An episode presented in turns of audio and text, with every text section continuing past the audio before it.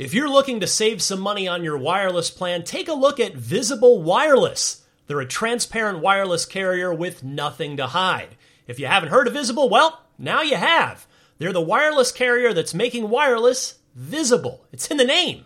Switch to Visible, where you can get a one line plan with unlimited 5G data powered by Verizon for just 25 bucks a month, taxes and fees included. One line wireless, just 25 bucks a month with taxes and fees included. That's unlimited 5G data powered by Verizon. Switch now at visible.com. You shouldn't judge a book by its cover, but you can judge a company by its name, like Visible, the wireless company making wireless visible. Monthly rate on the Visible plan. For data management practices and additional terms, visit visible.com. Contained herein are the heresies of Radolf Burntwine, erstwhile monk turned traveling medical investigator. Join me as I uncover the blasphemous truth of a plague ridden world that ours is not a loving God, and we are not its favored children. The heresies of Radolf Burntwine, coming January 2nd, wherever podcasts are available. This episode is brought to you by GameFly, the best way to rent or buy your favorite games. Head to gamefly.com slash locked today for a free premium 30-day trial. Welcome, friends, to another episode of Unlocked. It's the world's number one Xbox show. We're here at IGN another week. Plenty to talk about in the world of Xbox. Coming up on this week's show, uh, it's a big week for the Xbox Game Pass that launched last year, but they've made a big new change to it that's uh, going to make it mighty, mighty hard to resist. We think we're going to discuss that. Plus, uh, John Cena is attached to a Duke Nukem movie. That uh, should spawn some interesting discussion around here, I think. Peter Molyneux, the co creator of Fable, chimes in on what he'd like to see from the new Fable that was, of course, unearthed last week, being made by Playground Games. Plus, uh, PUBG getting into some charitable functions within the game, raising some money. Uh, we'll talk about. It's always good to do a good story there. So, a lot to get to. I'm Ryan McCaffrey. We've got Destin Legarie. Hi, everybody. Alanah Pearce. Marty Sleva. Sea of Thieves, the beta, closed beta for now, has launched. It is running through the weekend, I Yeah. believe. Uh, has has I know it's just launched this morning. A lot of us haven't had a chance to jump in yet, but I am really happy to see a lot of other people. Not everybody's not an open beta, but I'm really happy to see a lot of people that uh, that have been that follow us that have been watching our coverage be able to play it themselves now. Yeah. Yeah. And we saw, we woke up this morning and it was the number one streaming game on Twitch. It passed uh, PUBG and LoL. 50,000, almost double the audience of PUBG and Fortnite. Seems like such a good game to stream. Um, I really hope that I get to do that sometime this week, actually. But uh, I, yeah, it's, it's awesome to see more people getting involved in the amount of tweets that I'm seeing of people being like, "Holy crap, this game is so much fun!" And it's like you know something we've been trying to explain for such a long Yes. time that people finally getting to try it for themselves is super exciting. It's, it's much prettier. I've been kind of like wishy washy on the art style, but actually getting in there and playing, I'm like, oh, this is gorgeous. Yeah. like, yeah, the water's the same water used in Forza Horizon, funnily enough, as well. They actually use the same ocean. I've heard that. yeah, yeah. the game I think it is very looks. cool. Yeah, the water looks It is phenomenal. Wait, And where'd Yeah. that come from? They told Is me the that. thing? Yeah. Yeah. Cool. Yeah. um, and yeah, I- it's one of those things where like the water does look like photorealistic, but I feel like as the game's gone on, the sort of cartoony Pixar esque art styles just become a little like stronger and stronger. Yes. like, I really like it now. It just feels really kind of pronounced, and and it feels like Sea of Thieves. now. And, and it also feels like rare. I mean, I go back to the mm-hmm. very first unveil trailer of that, which we're just watching some gameplay right now. Yeah. But the, the original unveil trailer, like in three seconds, I was like, "Oh, that looks like a rare game," mm-hmm. and then it turned Yeah. out to be a rare game. Mm-hmm. Um, yeah. So the the closed beta is a sort of custom slice. It's by no means the entire game. Um, and what's cool too is seeing those Twitch numbers that you guys were just referencing. It's just the closed beta. You have to have a pre-order or have to have been in the Sea of Thieves insider program already. Yeah. So once it inevitably it hasn't been announced yet, but once that inevitable open beta There's happens, so many more streams going. on. So exactly, so many more streams We, going on. we should actually address that. Some users are having problems signing on right now. It's been several hours at the time of this Yeah. recording. Uh, the community manager has reached out. They are working on it, but some people were pretty angry about that just because they're excited to play well, it. and apparently the cold Windows irony, store. yeah, the cold irony is that pre-orders from if you pre-ordered from basically anywhere but the Xbox store work fine, but if you went ahead and made your pre-order with Microsoft themselves, Yeah. you're having a little bit of an Uh, issue. yeah, the site's right down as well. But you know, the, the thing with with things like this is I wonder if they're That's what this is for. Exactly. That's what I was going to say. It's like that is the purpose of an open beta is to test this kind of thing and get them used to it before the game actually comes out. Yeah, and all those alphas, like you know, they they were adding more and more folks to each one. But clearly, this is the largest amount of people who have ever tried to log on to this game at once. And so, yeah, that's going to happen. And that's what these are. Like you said, that's exactly what these are for. So this happens now. I'm like, great, fix it. If it happens at launch, that's a problem. But if it happens now, Right. it's fine. Yeah. And that's why I'm I even though it, uh, an open beta has not been confirmed, I'm all but telling you there will be one because they're going to want to try to break the game again with as many people as possible so that you don't have a really bad launch day that can tarnish your entire reputation Yeah. Yeah. permanently. Yeah. But the people who are playing it, they seem to be having a good time. Yeah. Uh, I enjoyed the short amount of time that I got to play it myself. Uh, like I didn't want to play any of the closed ones because I couldn't talk about them. I'm like I'd rather experience it when everybody else can. Yeah. I can discuss that. Yeah, it's still you know solo. It, it's not there. It's supported, but it's absolutely, in my opinion, not the way to go in this. Um, you know, try to if you're having if you don't have any immediate online friends that that you can play this with, anybody in your immediate social circle, maybe join the unlocked Facebook group. Uh, you can you'll no doubt be able to find plenty of friendly gamers there who uh, Yeah. who you can crew up it's, with. it's also just uh, even if you're playing it without people that you actually know, because that happened to me majority of the time. I was playing at weird hours, or other people didn't have access to the alpha. Uh, I was playing with strangers and having an amazing time. Mm-hmm. So I think the community for this game is already incredible. Like maybe that'll change on launch. Because Yeah, that I- happened. They have but- the LFG tool also. So yeah, Yeah, I hope so because um, I could. I'm now just going to say this. I can't imagine I will get in trouble for it. But from w- the last alpha, I thought, okay, I'm gonna I'm gonna jump into this. I haven't played it since E3, so it was like months and months before. And you know, I didn't have anybody online, so I just jumped in right away into matchmaking. Took took a minute, got in there. In three seconds, uh, I heard giggling over the microphones, and then I was placed in the brig because you can you can if if someone is being horrible, you know if they're if they are trolling, if they're not playing nicely, the you can do a majority vote to lock them in the brig, and so they, you know, I don't know if these guys were high or what, but Oh, wow. that, was, that was literally the first thing that, That happened to me really when I got it, and I was like, "Well, this is this. We're not off to a good start here." So that's when I I logged off, went on Twitter, and went, "Who wants to play with me in the Oh, alpha right now?" that. And then I had a good experience. Oh man, the with, worst uh, thing I had was that. Um, yeah, I don't know if this is still in any. I think it's probably not now because everyone's playing it, but um, like multiple times because I was playing with the same people for about two hours. Uh, I would like be on the island and then they would just leave without me in the boat, and it just like became a running joke that they're like, "See ya," and I'd like try and swim and catch up and like get bitten by a shark and just have to spawn back there and be like, Are you, "Again, seriously?" I guess if uh, I guess I would take my experience as a bit of feedback for Rare, and I and we know Rare funny. listens. We know for a fact Rare listens every week.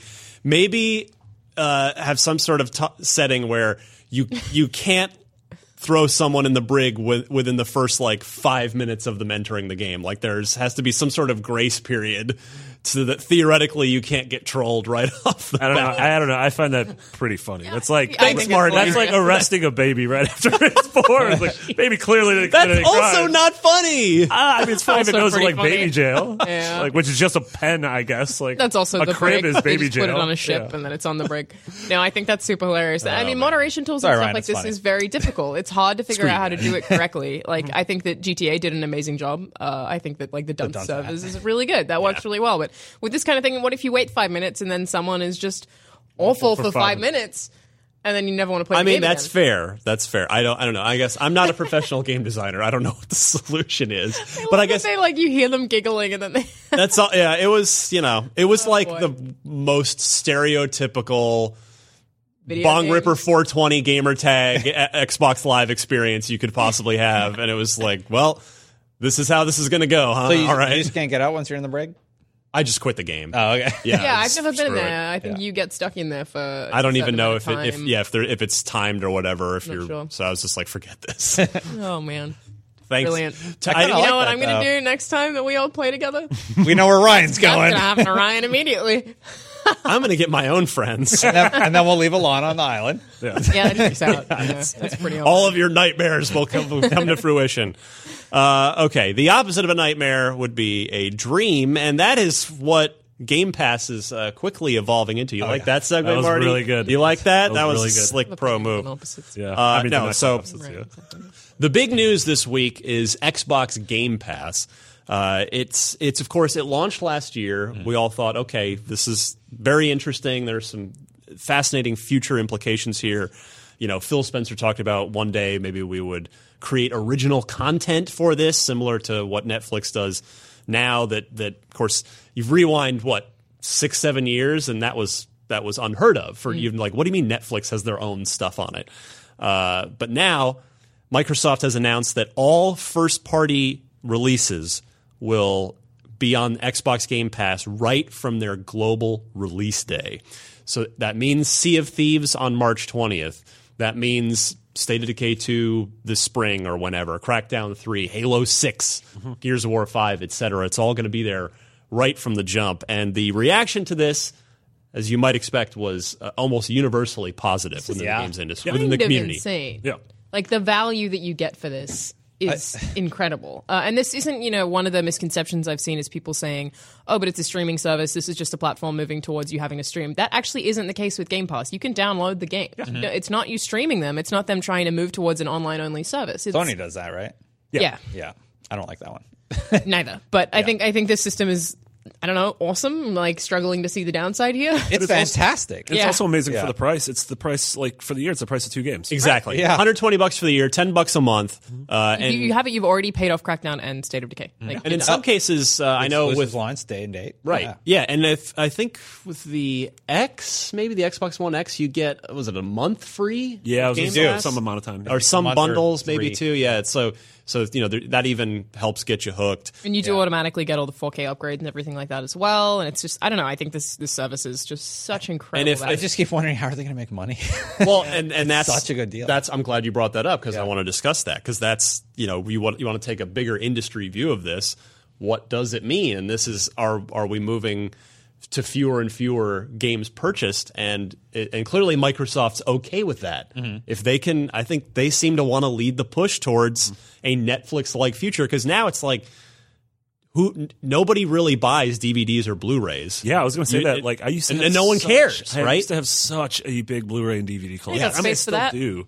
But then now that I have Netflix and Hulu and Amazon, like I can't remember the last time I've bought a physical movie. Like it was probably Star Wars or something. Yeah. um, like the, the original trilogy, not even the new ones. Um, and yeah, I mean, I don't know. Are we going to get to a day where it's like, well, I have enough of these games on these streaming services. I don't really need to buy anything anymore. So when I did that feature on um, the state of AAA games and why the games need microtransactions, one part of it that came up that I didn't delve super far into uh, was that gamers are technically buying less games in that um, the industry itself is growing hugely and there are more gamers and more people are spending money but individual people are buying less games because games are longer at this point Yeah. so it's like it's almost a chicken and egg thing i don't know which came first people were buying less games or games or services but like someone like you plays Destiny Yeah. for a really long time and then buys less games. So this is probably in response to that. Yeah. And I think, you know, this is the same thing has happened with microtransactions where it's a yes people trying to maximize profits but it's also people trying to figure out solutions to if people are buying less games how do we make more money long term and i imagine this kind of service is something that we will see replicated throughout the industry pretty Well, this and this does so good. this does a few other things too. Number one, uh, you know, used games have been the bane of of publishers' existences for years and years. This is a move to eliminate used games, and they they they would go away entirely if this model catches on. I got a question for you guys. Uh, I saw a few people talking about this on social media. Uh, do you think this is going to impact the the loot box angle for development of the products that are being released on this game service? Like Forza already kind Great of has question. that. Meaning, you meaning we'd see more microtransactions yeah, if people like another way to make supplemental income for Exactly. the developers. I don't know that this service will change that anyway. I think the industry's headed in that direction anyway, right? So it's like I don't think that EA made EA Access and then decided to put loot boxes into their games more. I think it's just a direction in general. I think you're both right. I actually think uh, you're, you're everybody's. I just posed the on that. question. Yeah, he I heard it. I, I don't have a statement on it. Yeah, You're right. though. no, I, I no, but I, I think the yes, I, I think there's a good chance that, uh, and it's hard to say without we don't know the economics of this. Like Yeah. when if Microsoft gets way more Game Pass subscribers, and how how does Microsoft pay out publishers with Yeah. this? You know, is it are there flat fees? Is it is it per? Is it or is there a like a per game download within Game Pass fee that gets paid? Is it you know we have no idea how the economics work, and that's actually something I would love to ask Phil Spencer next Yeah. chance we get. But yeah, I mean, I could definitely see. Um, Depending on how those economics change, that maybe we will see more loot boxes and more microtransactions. Yeah, I mean- which the industry has been Right, heading think towards anyway. Yeah, I mean, yeah, I think you're right, and that it could have an influence. But yeah, my, my go to thought is that that's happening anyway, and would happen even if this Game Pass system didn't exist. Yeah, I mean, that's album sales have been affected by stuff like Spotify, and we know artists like you. An artist gets a fraction of a penny for each listen on Spotify, which is why certain people who have like business acumen, like Jay Z and and uh, Beyonce and Taylor Swift, have like moved away from a thing Big like that three. because I mean, in terms of music, yes, yeah, I was serious. uh, have moved away from uh, you know wanting to to sort of have more ownership over that. And one of the things I'm worried about with this, this is incredible for the consumer. I'm worried that this is going to devalue games. I'm worried that people are going to say. So this game comes out for sixty dollars, which is the price. Bioshock Yes. Four comes out for sixty dollars, and everyone's like, "Well, that's too much for a video game because for sixty dollars I could get six months of all these video games." Yeah. And I'm like, "Well, no, that's not. That doesn't mean that a video game is not worth sixty dollars." Mm-hmm. We have that issue with indies anyway. People Yeah. like, Yeah. An indie game, what do you mean it's $40? And we're like, yeah, five The people Witness, yeah. worked for five years on this game and they have to pay their bills, right? Yeah. And then they get like measly things and there's a sale and people all wait for the sale and then everyone gets ripped off. Like, that is a really tough thing to do. I don't think either is going to go away because, like, like, we look at what happens with Netflix. A lot of a lot of products are launching there exclusively, and uh, they're doing fantastic. Like the Punisher series that just came out, that was exclusive to Netflix, but they still have DVD sales where they can make supplemental income, and there's still Blu-ray releases that don't hit Netflix, for example. So I think we'll kind of see that with this game model. Yeah, it's still an opt-in service. Oh, sure. the Game Yeah. Pass. But um, I'm glad you brought that up because Oh, uh, now I just super lost my train of thought. Say your thing, your point again. Uh, devaluing games. oh yeah, um, because uh, but haven't we haven't we sort of already been seeing warning signs about that over the last year? With, for instance, over the holidays. Yeah. Uh, you know what? Three or four weeks after it came out. Wolfenstein 2's price was cut in half, Yep. and we were all like, "Oh God, does that mean Wolfenstein's not selling?"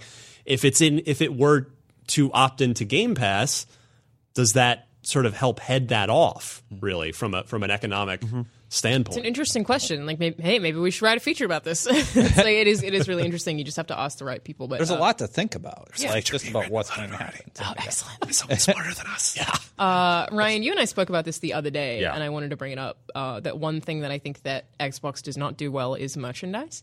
Like, yes, they do great with consoles, and Yeah, we worked It is it. hard to find Xbox T-shirts. Yeah, if you, you know, tribalism for better and for worse is stronger than ever, and PlayStation just launched PlayStation shoes, which an Xbox fan would be like, "Phew, PlayStation shoes, whatever, I don't care. But if there were Xbox shoes, Who was that? I don't know who that was. That was, uh, Were That you- story came out that- this weekend. that story came out this weekend. and everyone's like, "I want an Xbox shoe." yeah, I mean, Yeah. yeah. I've I seen guarantee- third-party ones, like fake ones, Yeah. like people have custom made them. I guarantee you, uh, Aaron Greenberg, uh, the, the marketing head of micro, at Xbox, is a huge sneakerhead. He like posts about it on Twitter all the time. He was probably going like, just pull it. They just beat like, me to oh it." God, no! I actually considered reaching out to him because, like, I'm wearing a You should. Kojima Productions shirt right now that was just sent by Insert Coin, who also have a huge PlayStation line.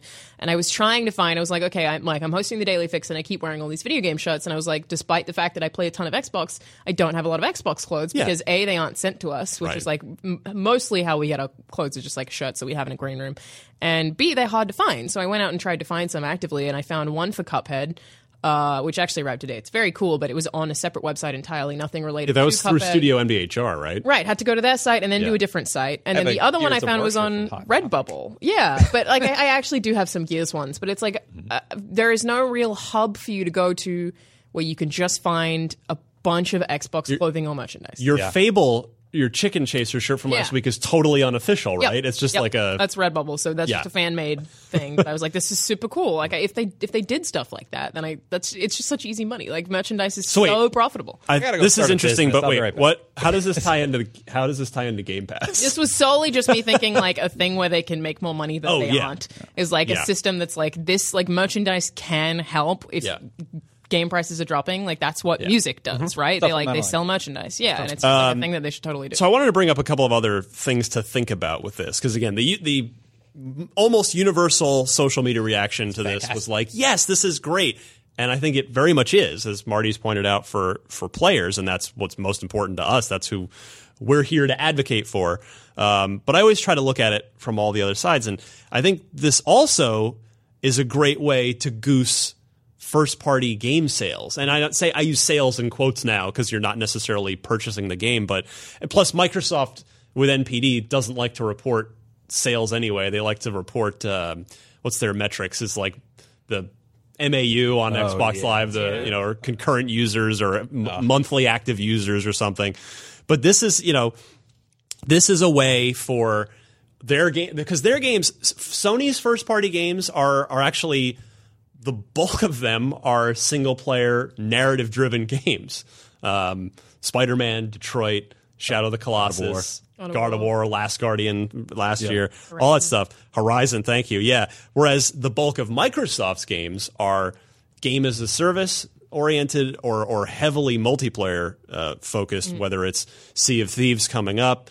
Uh, Halo, Gears, Forza, Decay. State of Decay, the four-player co-op. Battlegrounds now too.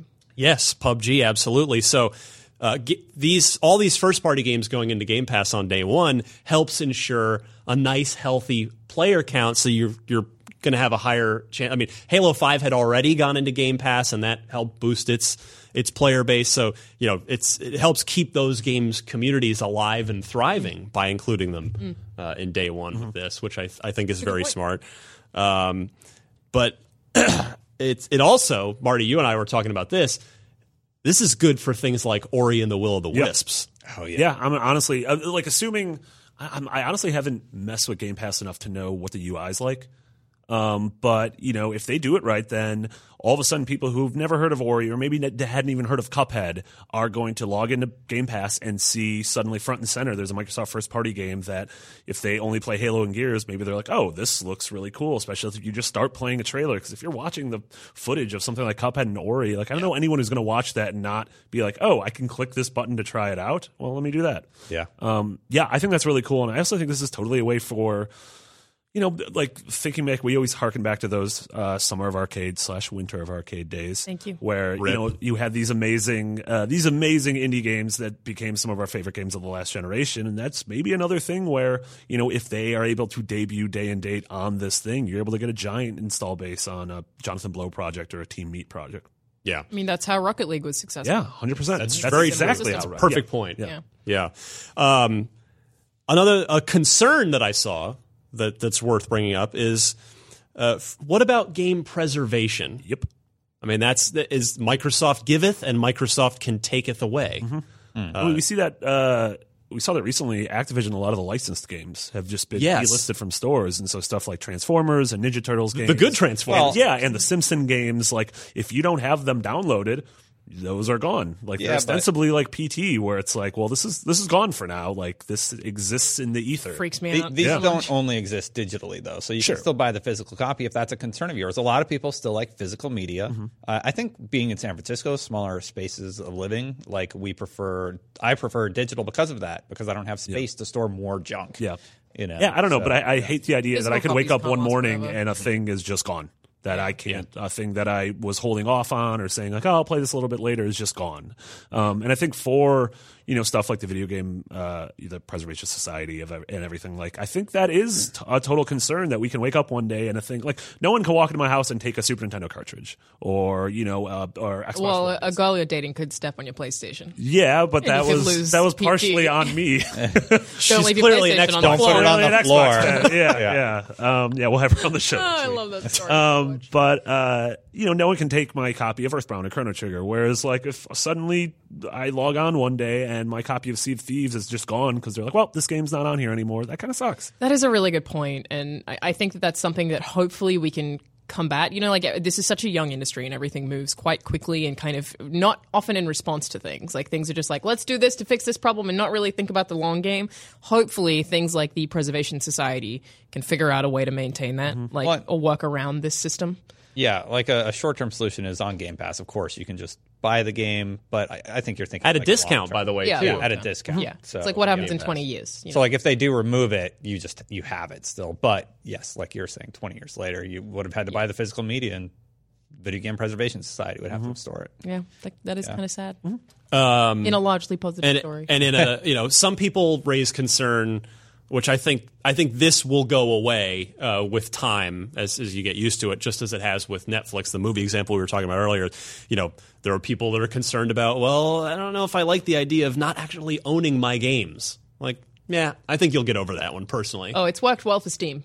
Everyone just like forgets that they don't actually own their games on Steam, and as soon as you, you lose your account, you're gone. You don't have any of those games anymore, and it's that's working just fine. I definitely think people get over that one. It is Well, weird. You remember when uh, the Xbox launched? They were talking about sort of this philosophy of like everybody can play all your games, and like Yeah, the there was family the whole- sharing. yeah, the family sharing, and it ended up being a negative for them at that time. Uh, revisiting it now, I think people are just are, are more ready for it. I liked a lot of the concepts that the original Xbox launched with. I think they were marketed very poorly by the person in charge of them. So I think some of them were too soon.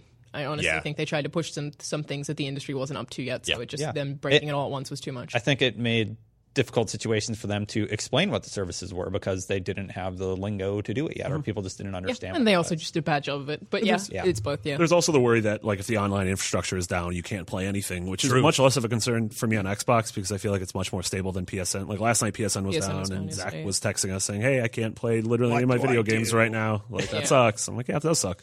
yeah. That was a concern um, for me in 2001. Mm-hmm. Like today, it's like that happens. So Like, the, the other key to this, which I think we're starting to see the the results of in 2018, is for Microsoft. You know, you, you guys pointed out that the the yearly subscription to Game Pass is the cost of two games. Great, but you do need enough of those big first party releases on a fairly consistent basis in order to keep people from canceling Game Pass, in order to keep them attached to their subscription and keep them interested. And and in the past, uh, I think really the bulk of this generation, Microsoft has. Uh, you know, last year aside, which was just a very dry year for them uh, as far as release wise period, but uh, they've they've really backloaded most of their big games into the fourth quarter uh, from really August onward with a few exceptions. So this year we've got Sea of Thieves in March. State of Decay is scheduled for the spring. So hopefully this year is going to be like hopefully we've seen the last of that and uh, in order to help support Game Pass and this new strategy, we'll start to see their releases spread out more throughout Well, the and that's the thing with the price being so low. Like, if you plan on buying any two of State of Decay or Crackdown or uh, Sea of Thieves or the inevitable Forza, um, then you've done it.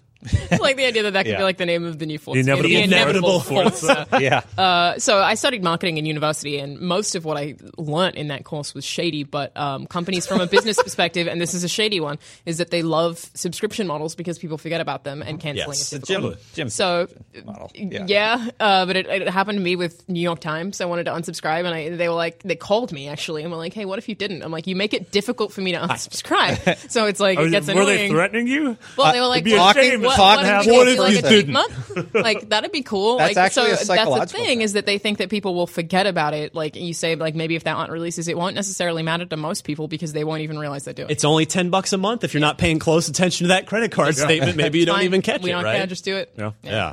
Uh, and the last thing I wanted to bring up on this topic is again trying to look towards the future a little bit, and the the tale of this generation has been told many times. The the it's really pretty cast in stone. Like Sony's in first place unless Nintendo passes them. Although I don't know what generation the Switch is. Microsoft's in second place, uh, even though they're very very successful. But I really feel like th- this this move with Game Pass is a look towards next generation. I think they are playing between you know the the, the hardware, the the focus on hardware, the S and the X, and how small and powerful and quiet they are. Uh, really, just literally erasing the old VCR Xbox from existence. Uh, we've seen it on the hardware, and I think this this is them playing for the next generation because there will come a point. Albert Penello is here, and we talked about the, there will be a, a next a, a, a proper new generation at some point. That uh, when we get to that point, and you know, 360 really kind of won last generation. PS4 turned the tables this generation by for a number of reasons. And the bar, so the, the you know, it kind the bar kind of resets up to an extent mm-hmm. heading into the next one. And when that happens, Microsoft has powerful hardware and they've got backwards compatibility and they've got a Game Pass service where all their new first party stuff and all the old stuff is in this $10 a month subscription fee. And that makes, when that bar, when that reset comes, mm-hmm. it makes got a head Microsoft look awfully appealing heading into the next generation. Yeah, I point. think I think 2018. Talking about release cadence in the last topic, uh, 2018 is going to be okay. I think 2019 they're gonna like nail nail just those exclusives that you need to have the Game Pass for, and like the business strategy of it works for them. And everybody, the common consensus is the X is fantastic, and like that's Oh, yeah. the console that like you want to have if you're playing on Xbox right now. Like it's the most desirable platform to be owned. I hope their 2019 has that cadence because I'm less worried about 2018 and more of well, if everything we know or we think is going to come out in 2018 comes out, we don't know anything coming out in 2019. Literally, But we know Gears Phil's- 5, yeah. uh, Motorsport 8. uh, well, I think that that's point. I think Yeah. Halo will be this year. Others disagree and think that that could be 2019. I think that'll be next year, and like it's also you know the rumors with Perfect Dark and, and Right. Fable. I actually I assume that based on all of the things that uh, have been said recently about them actually focusing on the exclusives, I'm kind of Mm-hmm. in, in the same camp as you that I think that we'll get a lot of announcements at E3 this year and releases 2019 to 2020. They just had that restructuring where Phil got promoted. They're really focusing on games right now. You, but they you know. can't make a game in six months, so it's like No, I, you can't. I, I, they've been talking about this since I think like October was in like two the- years. the- His really? first quote was like two years ago. Yeah, focusing on first parties and development. Man, that didn't two years ago. That's I don't know about Maybe that. I'm the, the exaggerating. last, the Let's last say a time that I remember talking about it was uh, on this show was like late last year where they were like, yeah, this is like our number one strategy right now. So in theory, like based on that amount of time, it should be I, I got to figure Fable's a 2020, 2020. game because Yeah. they're, they're still hiring a bunch of like key positions Mm-hmm. at that at that new team at Playground. Uh, if if the Perfect Dark rumor is true, I'm going to guess that's a 2020 game. I would think so too. I don't know Also, who's making it? Uh, so again, I'll, I'm gonna. I still maintain that those Perfect Dark, if it's real, Fable uh, could be. They could be next generation Xbox launch titles. Yeah, I, th- I think this year's Put about out there. This year's about announcements. Next year's about awesome releases for the Xbox. So it's just like the most appealing console to be owning. And then 2020, maybe they're just like, hey, we got the library now. Here's even more. You know, because those the games that are in development, Perfect Dark, Fable, they can release by that time. The problem is finding the the that sweet spot of when you announce compares to, to when the game's going to come out because I think that's going crack- to be so hard for Well, that's the thing is that Crackdown, Sea of Thieves, and State of Decay have been three of the games we've been talking about. I feel like literally for the longest two and a half years of anything in their pipeline. Um, and so they don't want that to happen. But they can't not announce them when Exactly. they have all this pressure that's like Totally. we don't have any exclusives. Yeah, So I think that's got to be a yeah, really I, don't, hard. I definitely don't have the answer to that. Like, I don't know what the sweet spot is. Like, Yeah. Sony did do a you do really one of job. those? Sony does an all right job, but you're wearing a, a Kojima shirt, and we're not going to be playing that game for 14 years. yeah. It's also, yeah. I mean, we only just got a release date for God of War, and that's coming out in April. Like even that cadence is really odd, and I don't think anyone's really mastered. I think Nintendo does a pretty good job, and I think Bethesda nails it. Actually, they're like, hey. It's E3. This game's coming out the end of the year. Here it is. yeah, but, Yeah. but they only put out they put out such a, a smaller quantity of games than a than a first party publisher Yeah. does. Yeah. uh, and that's there. Some, some third parties pump out tons of little games, but that's not how Bethesda rolls. So. True. I think Sony's been pretty good, but I think we saw them struggle at PSX this year because they're just like, we don't have anything to talk about. Well, You know. well, that was because of Paris Games Week, though. So that even that one was like a weird choice on their behalf. I was yeah, just but going it to was say, just- it was sparse. yeah, they they Sony has they do so many conferences that I don't know how the hell they're. That was yeah. That one was because they chose Paris Games Week instead. It's going to be just like interesting to see what they talk about at E3 this year, is what I'm saying. Because, like, yeah, we're going to see Spider Man again. God of War is going to be out. So, like, what's next? Last of Us 2 and Spider Man. Besides Well, and Death Stranding Days and Ghost of Gone. Tsushima Yeah, and Detroit and all the stuff we've Welcome seen to Beyond, our weekly PlayStation podcast. Well, that's I'm the just saying that no one, no one Yeah.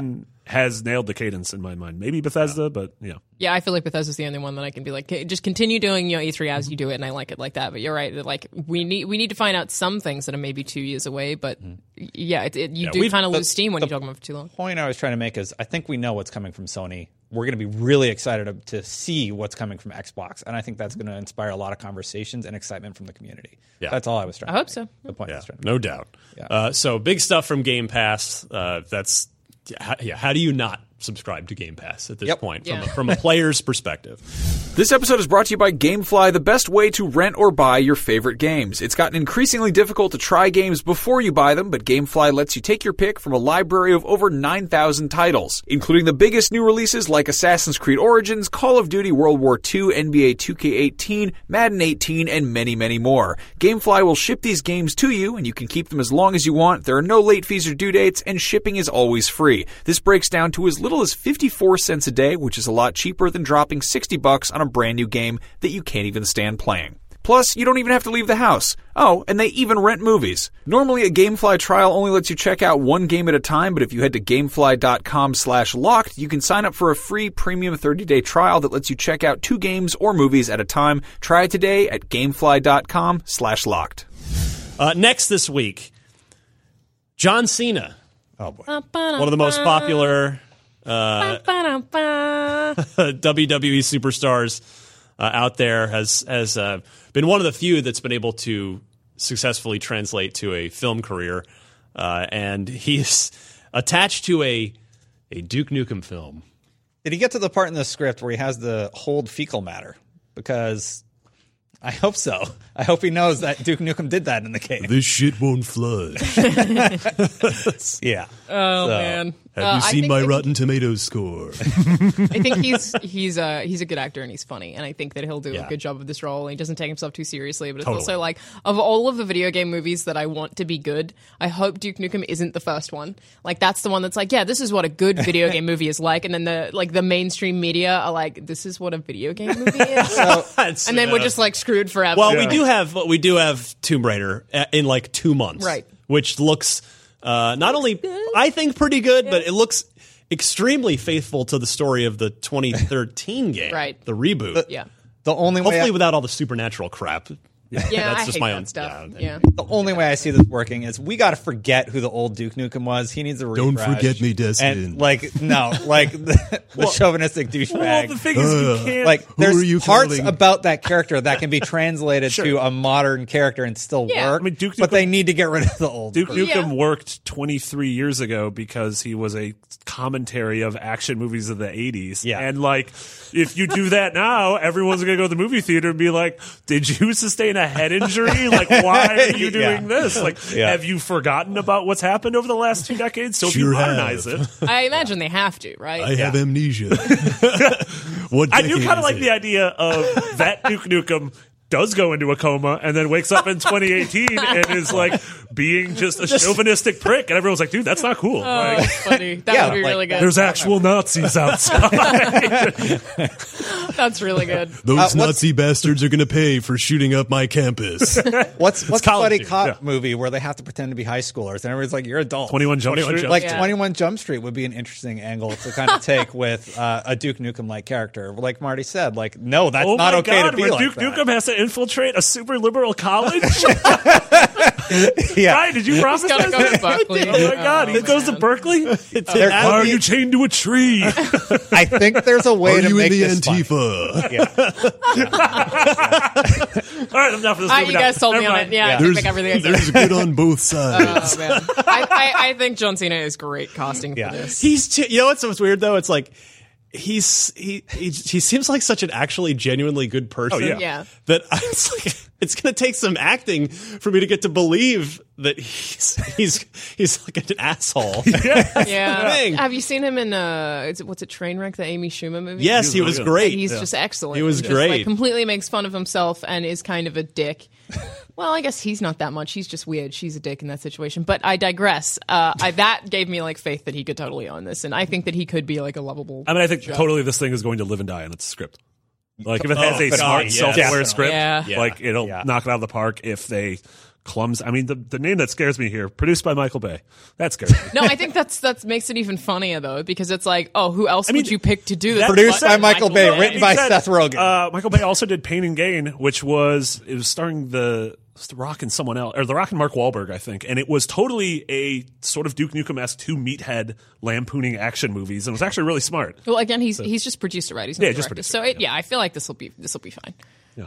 But uh, again, you know, not great for people taking. I like how everyone's always like, it's fine. "Where we'd love a Halo movie or a Shadow of the Colossus movie." Like, here's a Duke Nukem movie. it's like, That's, that was my first Why did that reaction. It was happen? like, why? Who asked for this one? Well- all the other things we want. I think I have the answer to that. Oh. it's probably Randy Pitchford uh, because he owns Duke Nukem and Oh. Gearbox owns Duke Nukem, and that brings the, the question to tie this back into video games rather than just a, a thing based on video games. Is Duke Nukem Forever was released in 2011.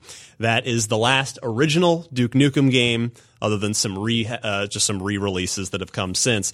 So the question is, if Gearbox and Randy Pitchford own this thing and they're trying to get a film off the ground, that can't be a coincidence. I mean, there. I would have to think there's got to be a game in the works. I mean, Randy's teased it. He is talk, I asked him about it on Unfiltered, and he, you know, very much left the door open. But that team, so far as we know, is busy with Borderlands.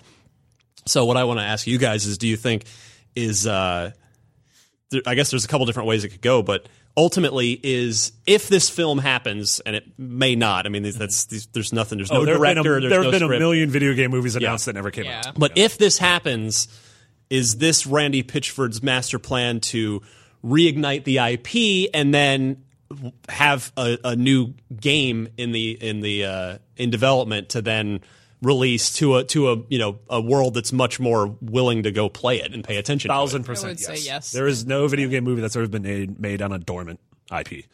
Like you look at The Rock's Doom, that was shortly after Doom Three. You Yeah. look at uh, Assassin's Creed, Warcraft, Tomb Raider, like Witcher is being made. Like none of these things exist in a vacuum. Like these are totally like Um, making. Rampage, I stand corrected. Good which looks horrible, by the way. All right. looks Well, so uh, bad. stand corrected. Witcher is technically on hold right now, but yeah, but it's not like, because it got asked to leave seven years ago. it's not because someone walked it and out. I guarantee you, The Witcher Four is in development. In pre, do you? They've said that that's not happening. So there you go. Boom. they are lying because money. Well, I would bet. They said they, they might make a new Witcher game. It's definitely not going to be The Witcher Four. It's- There- I- I think- Cyberpunk The Witcher- isn't even close. Hey, Yeah, the oh, big, yeah, I it's think gonna be the big E3 forever reveal. away. They, I predicted the big E3 reveal, and then all of a sudden the Twitter became non-dormant again. for Cyberpunk. Yeah. What? Yeah, not The Witcher for Cyberpunk. Yes, he says Cyberpunk's not close. I think Cyberpunk's a lot closer than we think. Oh, and I think they have a second team absolutely Yeah, I- I pre-pro on think Witcher that's 4, and I think it's going to be called Witcher 4. they said it's not. I trust Which are- they lie. They're I Polish. trust We the lie. That, we lie all the time. I lie to you all the time. That's true. On a daily you lie basis. to me like quite a lot. Yeah. No, it's a good point. All right. Yeah, you're fine. Okay. All right. Uh, I, don't, I don't think it'll be a game. I think the game would be contingent on uh, the movie doing well. Like, I don't even think they'd ramp something up. They might have ideas, but I, I don't know. I just why would he co-develop a game and then the movie bombs, then the and the game bombs? oh, he doesn't have It's to develop a game. I mean, they publish games, though. You could have just any studio do it. Yeah. Exactly, and that's why, like, you know, either I guess it's one of two choices: either Gearbox proper jumps on it uh, after Borderlands is done, which Borderlands Three, a friendly reminder, not officially announced yet. So. Um, yeah, I know, right? And then so there's either that option, which would probably mean that let's say let's just say there's no script, there's no director, but let's say this film gets made, that probably means it's a 20 late 2019, maybe a 2020 film. Mm-hmm. Still not enough. Like th- the game would still come way later uh, if, Yeah. you, if you're not even starting it till after Borderlands 3, or since Gearbox is a publisher now, they go find someone to Yeah. make it for them. Mm-hmm. Mm-hmm. yeah. Um, Fulbright. Let Steve Gaynor make it. I Oh, just I just oh. can't That would be imagine a a world where Duke Nukem's being developed. Or we see a trailer What's for a in new my Duke attic? Nukem game. Like I Well, I want mean, he was A only sexual just- awakening. Wasn't he, he? Wasn't he only just put into what was it? Was he put into Bulletstorm? Yeah, he's putting the Bulletstorm. that was remaster. Really Recently- badly, I might add. Oh, really? Did not. I didn't try it. It Well, was. and they released the Duke 20th anniversary. edition. re-release. Is that what it was? The re-release. That yeah, was that's what. released, It yeah. Yeah. So this, they are. this just seems like an early pitch and it got picked up by the Hollywood Reporter, so we're talking about. I mean, it's Yeah. got Yeah. someone cost, But it, but it's fair to wonder, like, how the hell does this tie into a game? And it's Yeah. like either the game's going to come a fair bit later, or somebody else is going to step in. Uh, Where's that Uncharted movie? I will say though, on the topic of Last of Bulletstorm, actually, I don't remember. Does Epic still own them? But people can fly if they're independent. Well, so the thing Would about be- people can fly is, uh, I believe they're independent, but like most of the creative leads of Gears of War's Judgment went to the astronauts who made the Vanishing I'm Ethan talking Carter. Bulletstorm, son. Yeah, there were people can fly. I know, And most lot of of not those, even overlap. not even judgment. Oh yeah, but most of those leads are now at the astronaut. Yeah. Who Oh, okay. Uh, Vanishing of Ethan Carter, and now working on that game that they showed at. Oh yeah, the half shooter, half. what's the it one, called? it's one that started off like a walking simulator and Yeah, ended with was like, like- a demon killer. and the guy who made Bulletstorm as well. Yeah. Uh, what was it called? That looked cool as hell. Yeah. Whatever that game was. Um, but it's called Cool yeah. as Hell. Oh, Yeah. that's nice. From people can form. Ha. We're not astronauts. oh, they are still owned by Epic. yeah. Oh, I thought they were not. Nope, never mind. 2015, it was announced they had once again become a Independent. independent. Did it? Yeah. Also Polish. Fun fact. So don't trust anything. Don't trust them either. Yeah, don't trust any of these people. So uh, watch this space for all things Duke Nukem, and we'll see what happens. Do you think? What if they get? I was about to say, what if they get John St. John to to voice John Cena in this movie? That would be that's a John, John St. John Johnception. Cena. Johnception. I like John. Don't give the writers idea. John St. John Cena. That's better. that would make John St. John really happy. Actually, Probably, yeah. Yeah, you're right. yeah. Uh, next, this was this was a fun thing that happened at IGN this week. Uh, we so we we all huddled up, Alanah, Marty, myself, and said uh, uh, when all the Fable stuff with Playground broke last week, we're like, let's totally do a staff. Like, what do we want to see from this Fable Four reboot, whatever? Let's just do a little roundup feature, ask everybody what they think about it, and then I said uh, out loud, it'd be really funny to ask to get Peter Molyneux just in the middle of it and not tell anyone. so, so I emailed him, and he was totally. He not only was not insulted that I emailed him, he was super excited and wrote back instantly with like three paragraphs that are not only They sound great. they're Yeah. they're awesome. Oh, yeah. Like they sh- playground should uh, take a quick look at that just for reference if they're if they're curious. Mark. I just did like how it was like there was like an intro and then it was Ryan McCaffrey, executive Yep. editor, Alanah Pearce. Yeah. uh, Well, yeah, you were like, hey, Alanah, do you want to be uh, before or after Peter Molyneux? And I was like, oh, before. Yeah, put mine before him. Peter Molyneux, uh, creator of Fable, yeah. What did he uh, What did he say, Marty? all sorts of stuff. I, I just imagine that video. It's like my takes. Like I hope they have farts, and then it's Peter Molyneux. you know? like yeah. I'm going to make someone a god. Uh, he said he wants a Fable story hinted at a dramatic time before Fable 1 when the guild was founded. This would be a perfect setting for Fable 4, and the land of Albion would be much more primitive. Uh, the magic much more attuned to nature. The combat would be much more brutal. The story would be following the founding members of the Heroes Guild and why it was set up.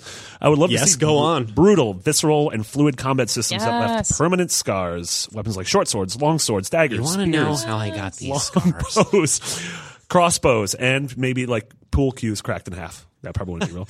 Uh, all having their own combat feel and specialties. Guild tryouts. Oh, oh, never mind. Uh, the magic system should be revamped with the ability to craft your own unique Oh, we're system. looking at a good Fable Like game on the Divinity video, you or- guys. uh, having a familiar of your choice bird, cat, dog, goldfish, which assists you with magic and bonds with you. I like the idea of different animals. The goldfish seems useless, personally. Why Have not? you you haven't met a, clearly you haven't met Magic Goldfish before. He would be magic. Just I had a carry be- around the fish I had a fishbowl. beta fish at one point. Yeah. What? How long? What, are you going to make a beta? uh, he continued a whole new creature bestiary of opponents to fight with hordes of small creatures to god sized giants, and of course, dragons. In Rideable. parentheses, rideable. Ooh, yes. Yeah, I'm totally down for that. Uh, allowing a player to morph their own alignment based on their actions. So you'd become a thief if you sneak and, and steal, or a knight if you adhere to a code of honor, etc. Which I like. I think that's really cool. Yeah, I love the idea that you don't have to choose a class. It's the act, the class chooses chooses you. you. Yeah. Yeah. Uh, having your own loyal horse, which you can train and bond to. Having your own home, which you can build from scratch up to an abode to fit your hero. Marriage, yes. Co-op, yes. Towns, cities, and villages, yes. Commerce, yes. Open world, yes. First person option, yes. That one was weird. that one made me uncomfortable. crowbarred in the middle. Yeah. Uh, I could go on forever about my beloved world of Fable. Well, I, I always really he's liked the home owning stuff. That was actually a lot of fun in the economy with that. How you Yeah. could, like rent out places, you basically just like really own the entire. I like the idea that you just become like a crooked landowner. Well, kind of. Yeah. Yeah. It, I was just so excited after reading this because uh, you can hear the, the passion like in the words that he's chosen Yeah. to describe this game that he loves. Also, I loves can it. imagine being Yeah. on his team at the start of a project, him saying he wants all these things, and every designer being like, "Oh God, we're not going able to do any of this." Yeah, Yeah. Like we can put a dragon in, I think. yeah. Dragon. Rideable. oh no, we can't do that. That's too much. But Um, playground games, like, did you finish the box model? yeah, this all sounds this all sounds awesome. Like it, this totally does sound like stuff that should be in a 2020 Fable game. He he also has clearly thought about this prior to me emailing him, which is great. I love that about him. I know you know a lot of people uh, give him flack. Some of it may be justified for the things he's said over the in the past, but. I just I'm sorry. I will. I am a Peter Molyneux defender, not apologist, but defender. I just I appreciate his his passion and enthusiasm for games and for the industry and for the you know I would rather a developer like him dream big and miss short, and yeah. fall short than than Settle for mediocrity. freaking Activision it every single time and just like what's going to sell the most just do that bare minimum go Yeah. you know agree. so Yep.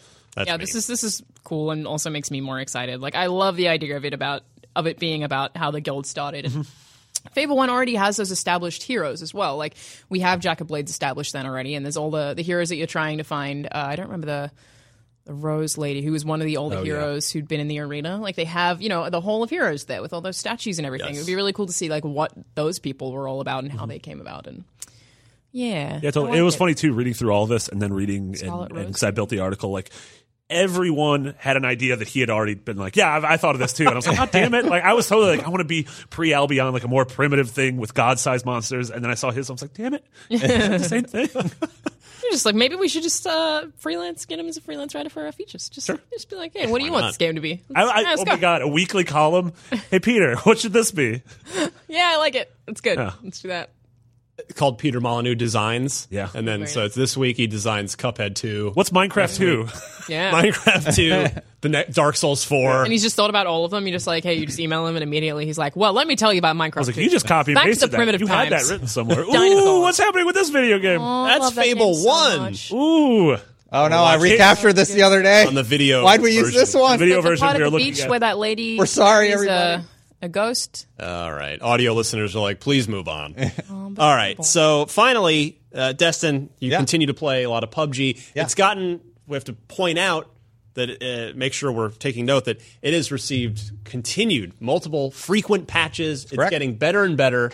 Uh, and not only is the game on Xbox getting better and better, X on the X. on the X specifically, Mm-hmm. yeah. but uh, it's good to see PUBG's doing some some charity work through Yeah. the game here as well. Yeah, uh, they're giving away money to some people. Uh, they plan to donate up to two million to video game related charities this year. The studio announced today. The two million will be pulled from the sales of PUBG's 2017 Gamescom Invitational crates, which contained exclusive cosmetic items. That's a loot box I'm willing to buy. The news follows PUBG Corp's $100,000 donation to the Twitch PUBG Winter Charity Invitational held in December 2017. In 2018, $300,000 will go toward the PUBG Extra Life Charity Marathon, which will be held from January 29th through February 2nd in support of Children's Miracle Network hospitals. It's a great, that's a great, It's great thing to do. Oh, this is good. Yeah, good for them. I mean, it's you know they've they've- they've become such a stratospheric global phenomenon. Uh, success is is even too gentle of a word, and it's, great to see them give back and set a uh, a positive example for for other games and other other developers and publishers. Footage of me landing at Pochinki if you're watching, I saw that. I was like, I oh, land on this house every time. You're quite ballsy. You always go to Pochinki? that house every single time. Wow. Hey, the house didn't. Hey, so why? if you ever want to Didn't break break this, then find that Rubber- that house. A little bit of rubber banding. This was captured uh, one patch ago, so it's uh, much more stabilized. Yeah. I had some rubber banding issues as you're seeing now, but uh, yeah, it is it is running a little bit better. Still not ready to update the review. We're waiting for that standard Xbox stabilization to kick in Yeah, yeah, no doubt. and but- fix the cars. the cars are ridiculous. Oh, aren't they working on that though? Yeah, well, they adjusted it, but still, Still too much. top ten is like five people in cars Yeah. at least running over the, the other people. The uh, first the first chicken dinner that I ever got was that I accidentally ran over the other guy. I didn't know where they were. You're evil. and I was just kidding. accidentally ran over them and was like, "Oh, I won!" You're like- "Oh my god!" speed bump. It was like completely unintentional. It was great. Mm-hmm. Yeah. All right. Uh, I hate the cars. Finally, this week, We Happy Few, which is a game that we've been looking forward to for quite some time. Uh, it really it had been around, and then it, it really its profile elevated at uh, was it 2016 E3, right? Yeah. Yeah. Yeah, where they they showed off a a narrative driven campaign mode on top of the other sort of uh, roguelike Sandbox. sandbox type mode, and that campaign looked really solid. Uh, the game was since picked up by Gearbox to publish. We we were talking about that just a few minutes ago with Duke, actually. But it has it had a, an April uh, release window on it that has been pushed back to the summer. I don't know what's going on with this game. Like, I'm I'm like they the video they released with it I thought was really great. It was super open and honest, and the thing they're working on is uh, the the story campaign. in This game, which is the thing I'm interested in, are Yes. three smaller campaigns that follow three different characters. Oh, cool! I like that. And they said one of them straight up, they were like, "It's a really good campaign. We hated the first hour of it, and so they said we could release this game, but we'd release one of the campaigns with a really boring first hour that pays off at the end. And so we wanted to redesign the opening of this campaign. Hmm. Yeah. Good And- for them. And they're just like straight up being honest. upfront. and yeah. they're like, "Hey, we're really we're super confident with two of these campaigns, and with one of them, we felt like it was lacking behind, and so we want to revamp the opening of this." Which, to me, a I love the idea of three smaller campaigns. Yes. that's all I ever Monty. want. Classic vignettes. Um, and this like the story is what I'm interested in. So yeah, I don't know. I have enough games in, in April clearly now. It's And- weird because people have been able to play this for almost two years in uh, early Yeah. access. We actually have a let's yeah. play that's up on the channel, which is like Longest time ago. Yeah, I know it it's feels crazy. like it's out. Yeah. Yeah, I mean, I think the, even without the narrative stuff, this game is a lot of fun. I loved what I played of it. I really like the world. I really Yes. liked all the voice acting and all the weird characters that you come across. I think it has a lot of character, but uh, I imagine that it was originally it was it procedurally generated as well. yes, And that was the thing that, you know, that's difficult to pull off. But I imagine they were like, okay, this is cool. People aren't loving it that much. We got to hone in on the narrative. And that's kind of why the development has taken quite a while. also, who could possibly be mad? You know, because gamers get and justifiably a lot of times get, get frustrated at delays. They're looking forward to these games, but with an explanation, with a, with as open and honest of a, of a of an explanation as they gave, how could you possibly be mad? Yeah. Yeah. No, ship me the one with the crappy first hour. Yeah, yeah. give it to me. Yeah. That's what Nobody's going to do that. now.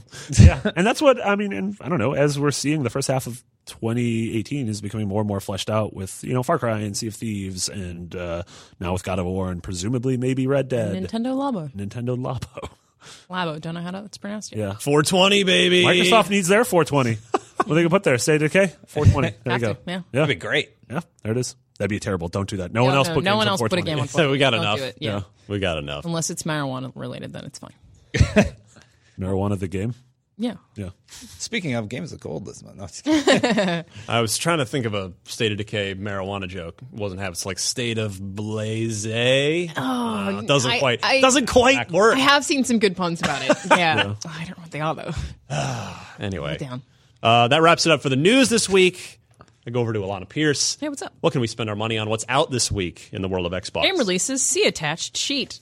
The attached sheet says uh, Assassin's Creed Origins: The Hidden Ones uh, is January 23rd. This is the uh, first DLC, which is set after Origins, and it takes like more of a look at Bayek. Uh, yeah, uh, occupying Came force of. Romans, and, and his fledgling Assassin's Brotherhood continues to grow.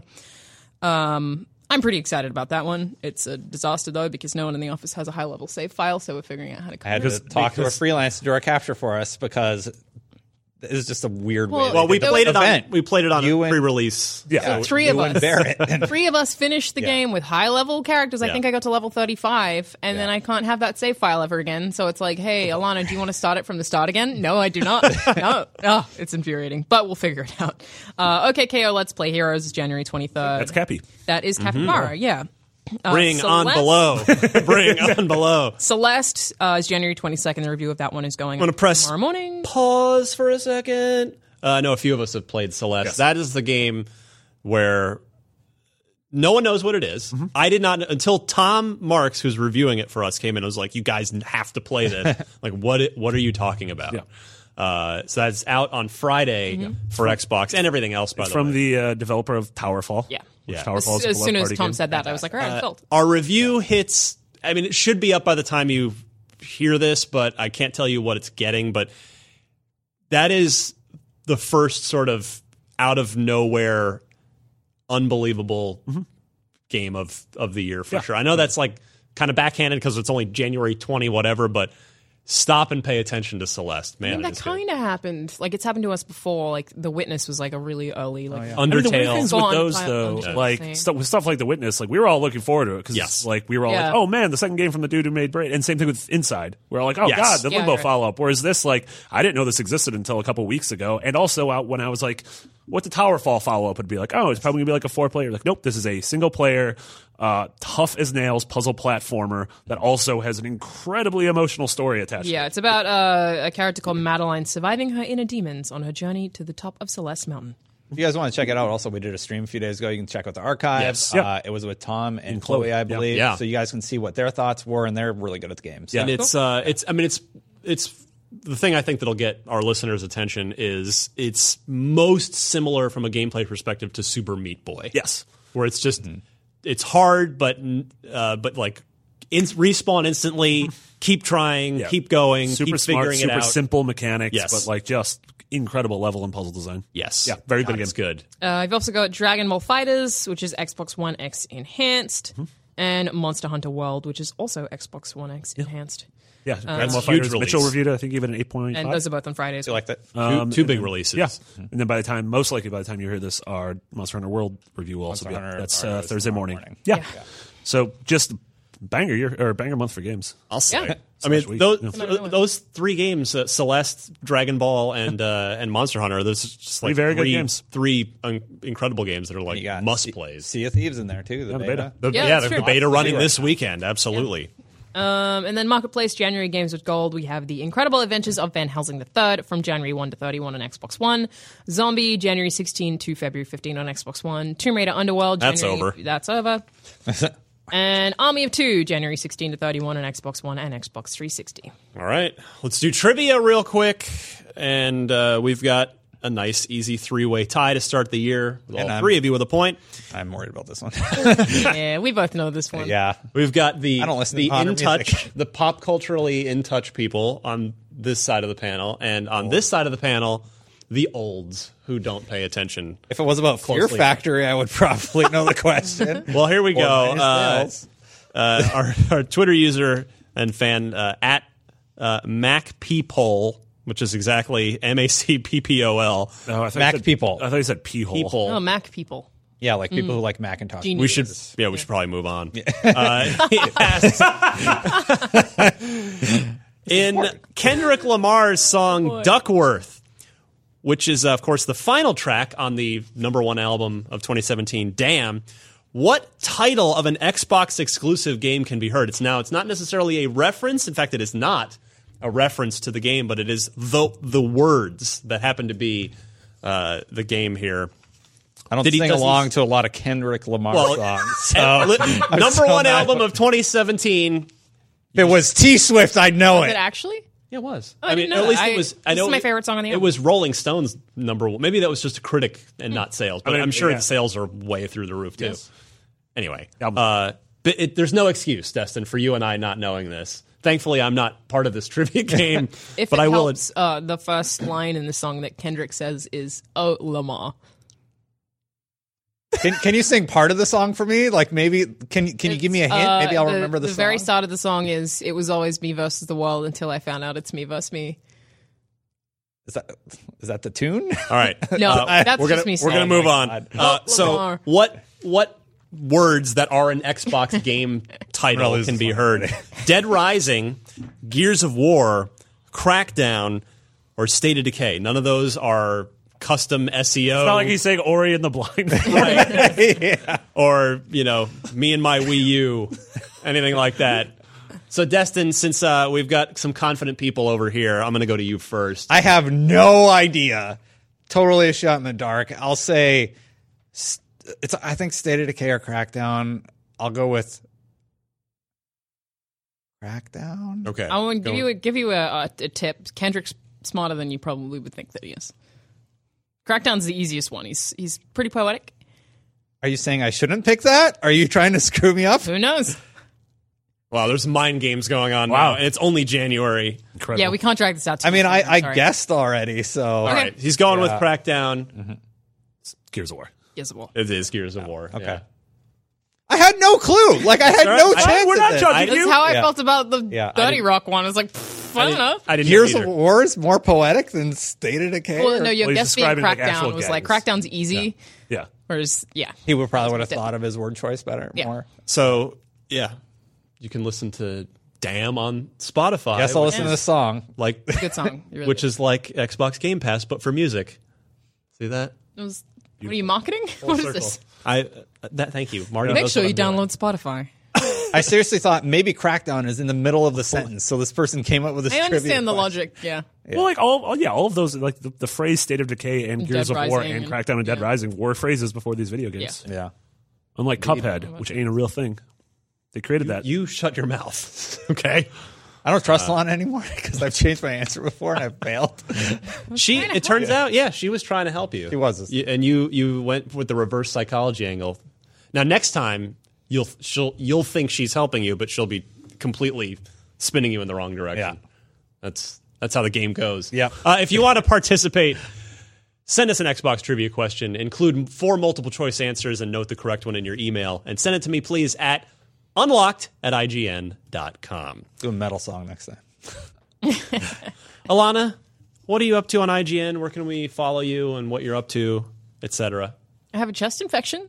Oh, So, great. uh, great. I was out for the past I two days. don't want to follow that. Yeah, it's not. It's not contagious. You- I have asthma, so I'll, as I know you do. Oh, yeah, So yeah, that'll knock me out for a while. If I yeah, were it's to not get been that. great. But yeah, I mean, I started this morning pretty fast. So it's, I don't know. Ask me tomorrow. I've got some features that I have planned that I just need to figure it out. Really, right now I'm on drugs. Kotaku already wrote one of them though. Yeah, I really wanted to write that. Can we uh, send you well wishes on Twitter or some other form of social media? Sure. I'm at Charizard. It's just my name in the middle of Charizard.